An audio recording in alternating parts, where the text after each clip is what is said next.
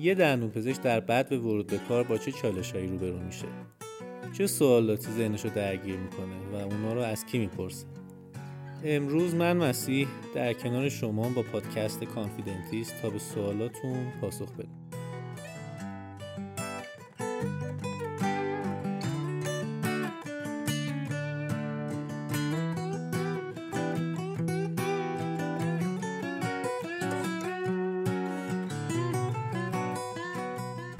همونطوری که می‌دونیم سربازی شطوریه که دم در خونه هر پسری خوابیده و خواه ناخواه باید این سربازی رو بگذرونه. بچه ها از شما که این دوره رو گذروندین یه سری سوالات دارم. آیا ما به عنوان یه دندون پزشک سرباز واقعا باید طی بکشیم یا کارهای دندون پزشکی رو باید انجام بدیم؟ راستش متین جان یه چیزی جالبی که فکر می‌کنم ابتدای راه برای همه می‌تونه ساده کننده این مسیر باشه اینه که شما سرباز دندان پزشک هستین نه دندان پزشک سرباز. من هم اولی که وارد سربازی شدم فکر می‌کردم که خب من یک دندان پزشکم و با جایگاه مشخص جایگاهی که به عنوان یک دندان پزشک در جامعه در نظر گرفته شده براش. ولی بعدا متوجه شدم که نه.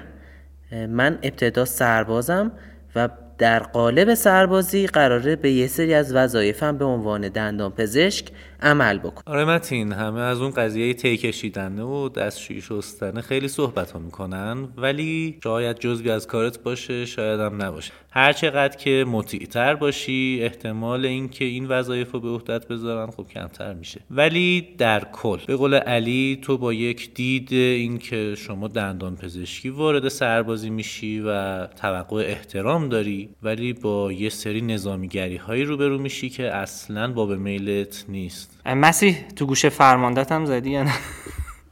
والا تمام پسرها این خاطره دارن که تو گوشه فرماندهشون زدن تی نکشیدن کارهای اداری انجام ندادن نرفتن نون بگیرن و تمام این چیزا. خیلی دوست داشتم موقعیتش پیش بیاد ولی تنها کاری که از دستم بر اومده اینه که کار دندونشون رو کامل انجام ندن و ارجاعشون بدن به متخصص. بازم مرسی از صداقت تو. خب علی اگر میشه یه توضیح در رابطه با این قضیه سرباز دندون پزشک برامون بده. خب مت اینجا من اول یه چیزی بگم. همه پسر رو وقتی که می‌خوام برن سربازی اول از همه دنبال یه پارتی میگردن. روی صحبت من امروز و توی این جلسه با کسایی که پارتی ندارن. یا حتی فکر می‌کنن که پارتیشون اونقدر کار زیادی از دستش بر نمیاد. چون در نهایت و در دقایق 90 می‌تونه این ورق برگرده و تمامی معادلات اونا رو به هم بریزه. اگه بخوام از نحوه شروع سربازی و چه کارهایی باید توش انجام بدیم بگم شما به محض فارغ و تحصیل شدن از دانشگاه یه نامه می‌گیرین که شما رو به پلیس به علاوه ده معرفی میکن. شما از تاریخ فارغ و تحصیلیتون به مدت یک سال مهلت دارین که خودتون رو معرفی بکنید می‌دونم که الان سربازی 24 ماهه که بسته به اینکه شما توی شهرهای مرزی یا بد آب و هوا بیفتین می‌تونه حدودا سه ماه براتون کسری خدمت داشته باشه. علی گفتی کسری خدمت. میشه در رابطه با این کسری خدمت و اینکه شامل چه کسایی میشه و چه جوری می‌تونیم ازش استفاده کنیم؟ یه توضیحی بدی؟ خب متین جان مسئله کسری اتفاقا یکی از اون مسائلیه که همه افرادی که وارد سربازی میشن از یه طرفی هم دنباله اینن که یه راهی برای کسری خدمت پیدا بکنن. کسری خدمت می‌تونه به خاطر سابقه فعالیت یک فرد توی بسیج باشه که مهمترین بخش اونم بسیج دانشجوییه یه کسری دیگه برای افرادیه که پدرانشون سابقه رزمندگی داشته باشن. همچنین تحول و تعداد فرزند می‌تونه روی اون کسری تأثیر گذار باشه. یه کسری دیگه هم داریم که همونطور که گفتم برای مناطق محروم بعد آب و هوا و مناطق مرزیه. فقط یه چیزی که هست ما با گذروندن دوران سربازی طرحمون هم حساب میشه. ولی اگر توی دوران سربازی کسری های از قبیل کسری بسیج یا کسری رزمندگی پدر بگیریم حتی اگر این کسری یک روز باشه ما با تفاوتش رو باید در اداره طرح و در قالب طرح بگذرونیم. ولی کسریایی که به خاطر مناطق مرزی و بد آب و هواست تا سه ماه مجازیم که کسری بگیریم و در ازای این کاهش طرح نگذرونیم. چه جالب. پس یعنی اگر شما کسری خدمت هم بگیری باز هم باید اون طرح رو بری.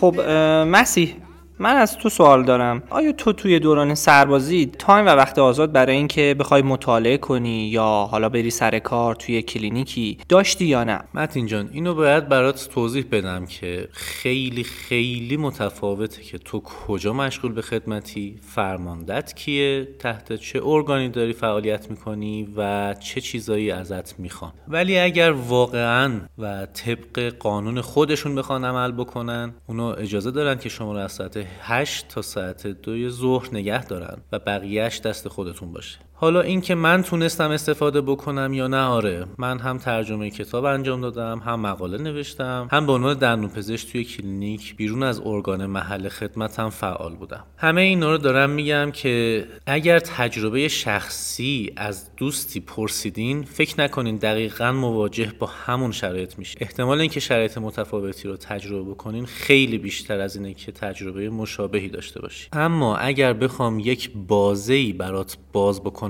که بدونی در کل با چه مواردی ممکنه مواجه بشی اینجور باید برات بگم که ممکنه صبح و عصر بری ممکنه صبح بری. یه شرایط کاملا متغیری ممکنه باش مواجه بشی. همه اینا هم بستگی به محلی داره که مجبوری خدمت بکنی. مرسی مرسی خیلی جالب بود. چون من از دو سه نفر دیگه هم که پرسیده بودم همین حرف تو رو می‌زدن که خیلی بستگی به جای محل خدمت تو داره. علی میشه به من بگی که توی دوران سربازی اصولا چه کارایی می‌تونیم انجام بدیم؟ چون از بچه های طرحی که می‌پرسی بیشتر اصولا کارهایی مثل ترمیم و ex رو انجام میدن و کارهایی که نیاز به دستگاه رادیوگرافی داشته باشه مثل درمان ریشه رو انجام نمیدن. می‌خواستم ببینم توی دوران سربازی هم همینطوره مثل دوران طرحه یا شما دستت برای انجام دادن کارهایی غیر از ترمیم و ex بازتره؟ خب متین اینم باز بستگی به اون محل خدمتت من هفت ماه ابتدایی سربازیمو توی روستایی اطراف شهر آباده میگذروندم. اونجا خب هیچ امکاناتی نبود و حتی من نرس هم نداشتم. به خاطر کمبود امکاناتی که بود من هم درمان ها محدود شده بود و کارهای خیلی زیادی نمی‌تونستم انجام بدم. ولی خب بعد از اون که به اصفهان انتقالی گرفتم نه همه کارا رو انجام می‌دادیم ام از جراحی ها درمان ریشه و هر کاری که به عنوان یک دندون پزشک باید انجام می‌دادم. آره حالا میون صحبتتون بچه می‌خواستم بگم که واقعا از نظر من اگر شرایطی براتون مهیاست که به جای سربازی برید طرح و واقعا دوست دارین کار یاد بگیرین این کار رو نکنین. چون احتمال اینکه توی سربازی کار یاد بگیرین خیلی بیشتر از اینه که توی طرح کار یاد بگیرین. گستره درمانی که شما توی سربازی می‌تونین انجام بدین واقعا وسیع تره مخصوصا اگر به قول علی توی یک شهری بیفتین و تحت نظر ارگانی باشین که مواد و تجهیزاتش کامله. برای مثال براتون بگم تمامی درمان هایی که توی کلینیک های سطح شهر انجام میشه توی کلینیکی که ما مشغول به سربازی هستیم هم داره انجام میشه. ما اونجا تجهیزاتی مثل apex locator موتور rotary دستگاه پانورامیک کامپوزیت های خیلی گرون و حتی rubber dam هم داریم. اینه که واقعا فرصت خیلی خوبیه برای اینکه شما بتونید درمان هایی که قراره بعدا توی مطبتون انجام بدین رو اینجا تمرین بکنین. وقت بذارین و حسابی از دوستایی که با هم هم خدمتی شدین استفاده بکنین و چیز یاد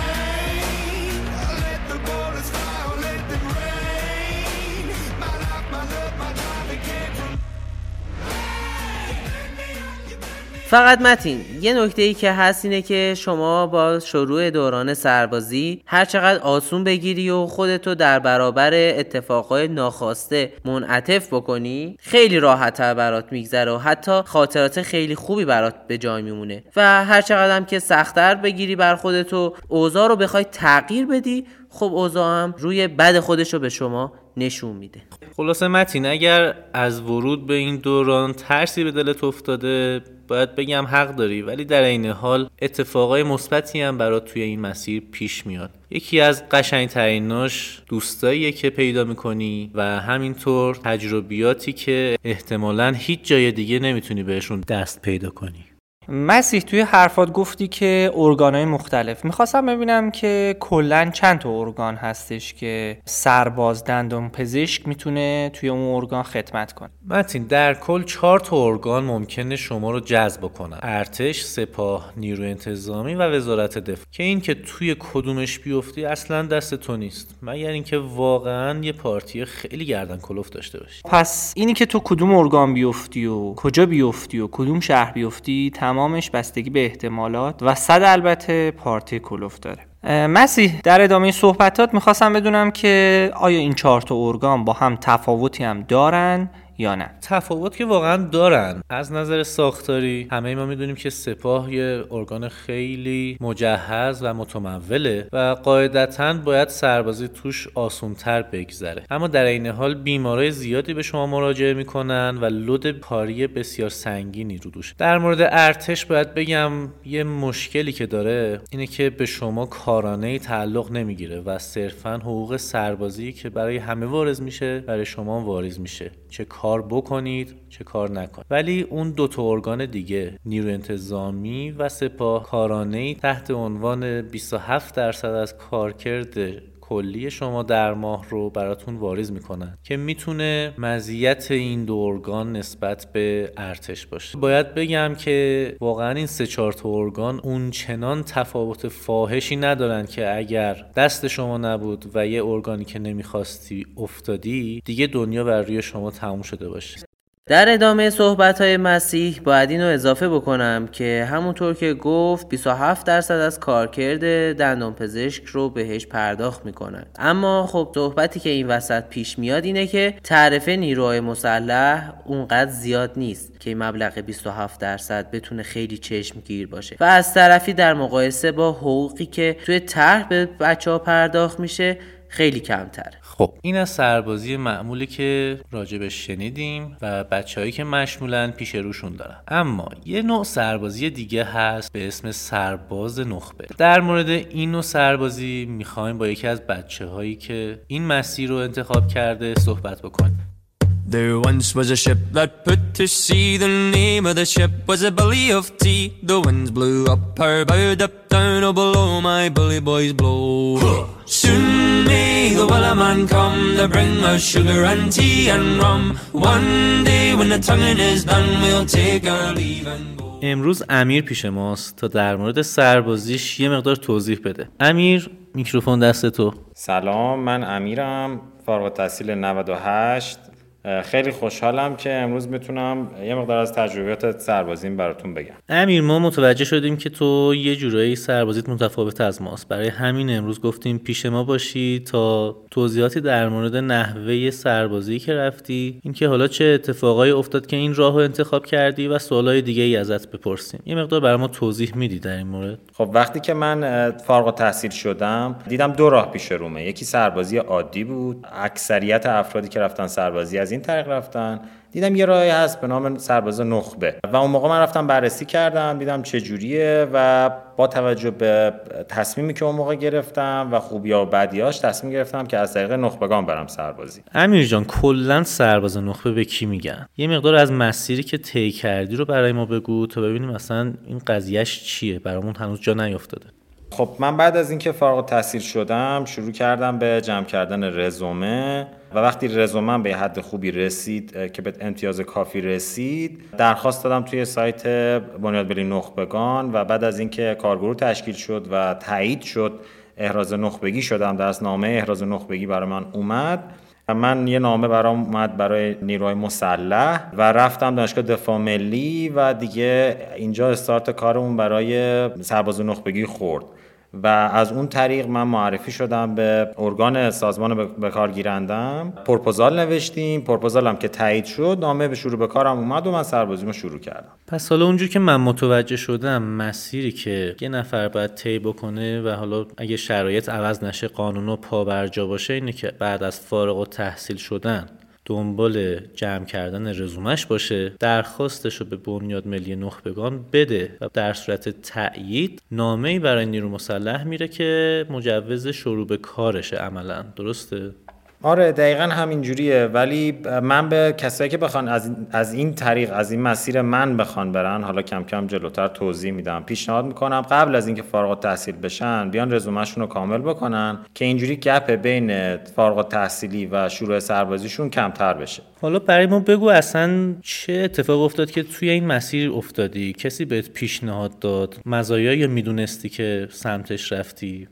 آره خب من دنبال این بودم که می‌خواستم حین سربازی این وقتم آزادتر باشه بتونم کار کنم بتونم حالا زبان بخونم وقت آزادم بیشتر باشه. و خب یکی از مزیت‌های سرباز نخبگی که از دوستان پرسیده بودم اینه که time آزاد آدم خیلی بیشتره. البته این بستگی به سازمان به کارگیرنده داره. ولی خب time آزاد آدم بیشتره و خب این فراغت توی time آدم باعث میشه آدم بتونه به کاراش بیشتر برسه. و مثل سربازی عادی اجباری به گذراندن time ساعت مشخص نیستی. آره واقعا روال عادیه یه سرباز دندان پزشک خیلی وقتگیر و طاقت فرساست قبول دارم. برای ما بگو ببینم تو الان کجا مشغول به کاری و خدمت تو تحت کدوم ارگان داری میگذرونی؟ خب اینم داستان جالبی داره. به خاطر اینکه معمولا وقتی که یه نفری می‌خواد سرباز نخبگیشو شروع بکنه دو تا مسیر براش هست. یکی اینکه از قبل بیاد با ارگان یا دانشگاهی بیاد صحبت بکنه و بگه من می‌خوام با شما همکاری بکنم یه نامه اعلام نیاز ازشون بگیره و وقتی که نامه احراز نخبگی اومد و اون نامه برای نیروی مسلح رفت تو میری نامه رو می‌دید به دانشگاه دفاع ملی و میگی که آقا من این نامه رو دارم و می‌خوام بیام توی این ارگان فعالیت بکنم. یه مسیر دیگه هم هست که تو نامه اعلام نیاز نداری و باید ثبت بکنی تا خود مرکز نخبگان تو رو تقسیم بکنه. من اون موقع که نامه اومده بود نامه اعلام نیاز نداشتم و رفتم اونجا بهشون گفتم که می‌خوام خودتون تقسیم بکنین و اول منو فرستادن ارتش که ارتش هم اول گفتش که ما خیلی پول برای سرباز نخبه نداریم. بعد معرفی شدم به سپاه که سپاه هم حالا به خاطر شرایط کرونا و وضعیتایی که داشت خدا شکر انتخاب نشدیم اونجا نرفتیم.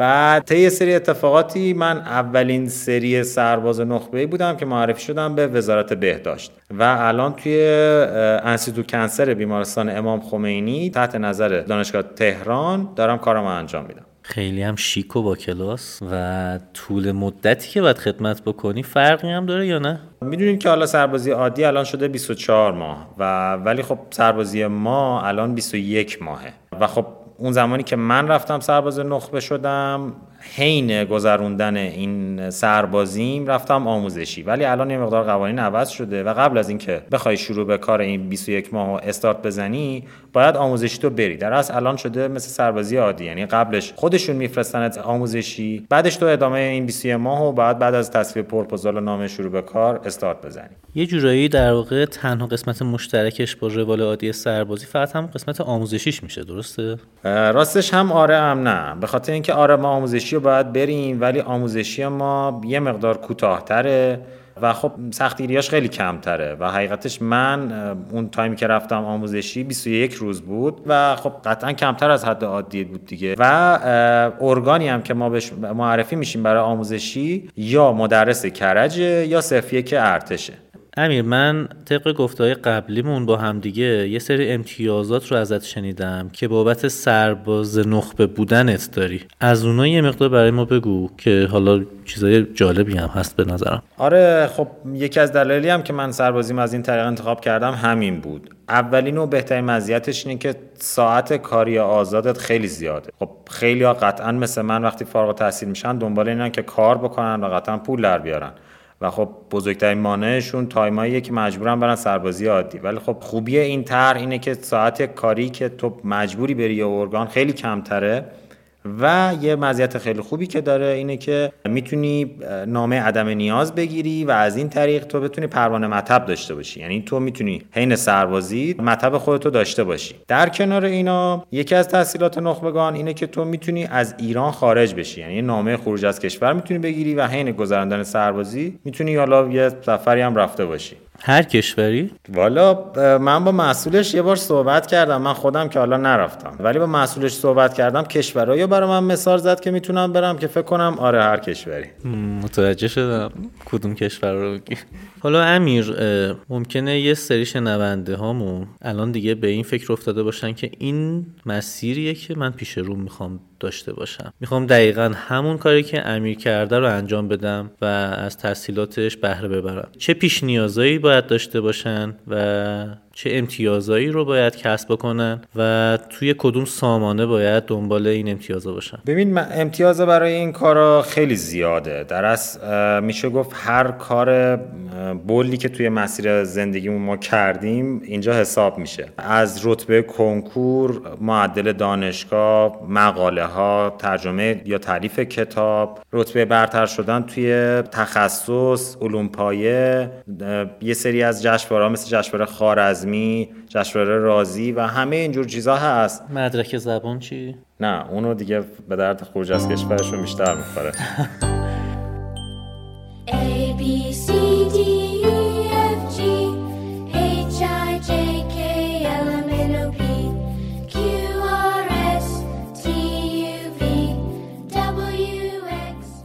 حالا این امتیازات چقدر باید باشه و چجوری محاسبه میشه؟ بهترین کار حالا من ممکنه یه مقدار اشتباه بکنم ولی بهترین کار اینه که توی سایت bmn.ir برین که سایت درس بنیاد ملی نخبگانه و توی اون توی طرح سیاد شیرازی در همین طرح سرباز نخبه است یه جدول میاره که بهتون راهنمایی می‌کنه که هر کدوم از این کارا چقدر امتیاز داره. بعد از اینکه امتیازاتون رو پیدا کردین زیرش البته راهنمایی هم داره که با چه امتیازایی می‌تونید برید سربازی و اینا. ولی کلا اگه 90 امتیاز داشته باشین طبق در گفته خودشون وارد کمیسیون میکننتون و اگه بیشتر از حالا 130 امتیاز داشته باشین در اصل بدون کمیسیون یعنی بعد به صورت سوری کمیسیون برگزار میشه شما رو قبول می‌کنن. ولی طبق تجربه خودم بعضی اوقات که سرباز ندارن سرباز نخبه ندارن با امتیاز کمتر هم حتی قبول می‌کنن امتیاز کمتر از 90 هم وارد کمیسیون می‌کنن.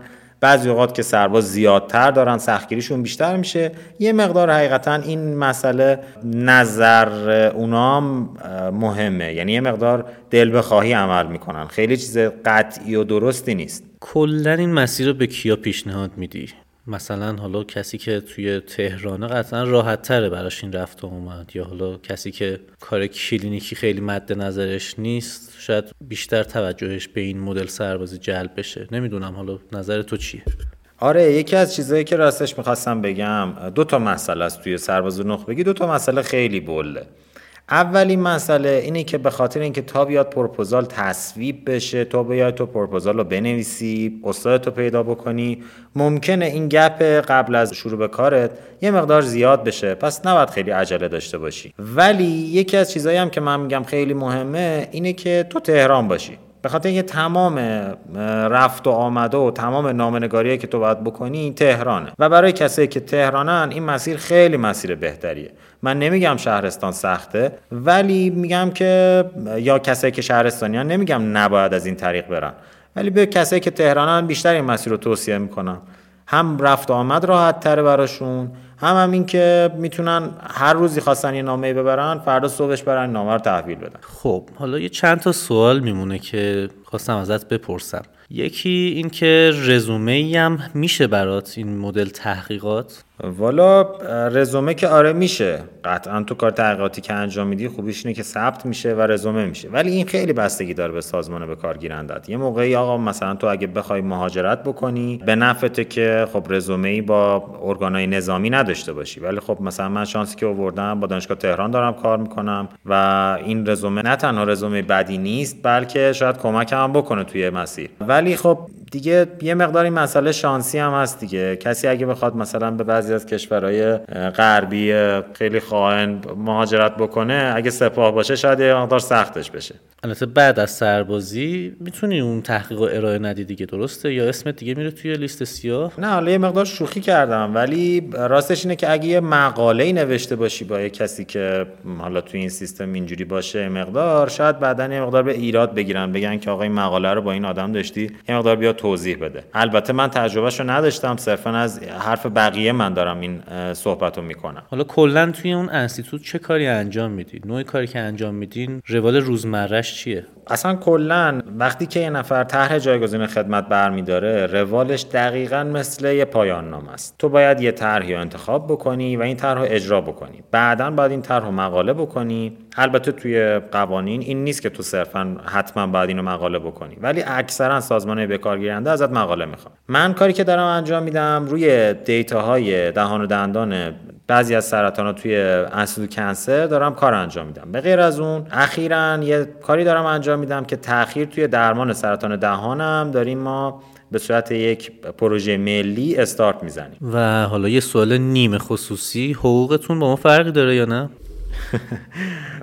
حالا من قبلش هم گفتم کسی که بخواد سرباز نخبگی بره یکی از دلایلش اینه که بیرون بتونه کار بکنه و قطعا همه می‌دونن دیگه. اگه کار کردن بیرون رو بخوایم مقایسه بکنیم با حقوق سربازی خیلی حقوق سربازی به چشم نمیاد. ولی خب نه سرباز حقوقمون مثل سرباز عادی حقوق base سرباز با مدرک دکتراست مرسی امینی جان از اینکه تجربیات تو با ما در میون گذاشتی و امیدوارم که کمک کننده بوده باشه برای شنونده ها حالا اگر امیر شنونده ها متمایل بودن سوالای بیشتری ازت بپرسن ما می‌تونیم قول یه live هم ازت بگیریم یا نه؟ آره خیلی خوشحال میشم. چرا که نه حتما. حالا اگه کسی با وجود این صحبت که من کردم بازم نقطه ابهام یا سوالی داشت می‌تونیم که با هم یه لایو بذاریم و بیایم در مورد این مسئله صحبت بکنیم.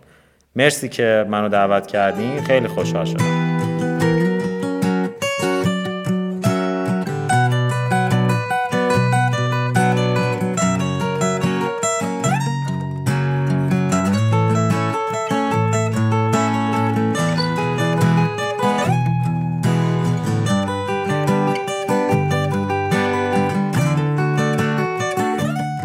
اپیزود یک از پادکست کانفیدنتیست. توی اپیزود بعدی می‌خوایم در مورد طرح صحبت بکنیم. امیدوارم که این اپیزود به دردتون خورده باشه. ممنون از اینکه به پادکست ما گوش می‌دید.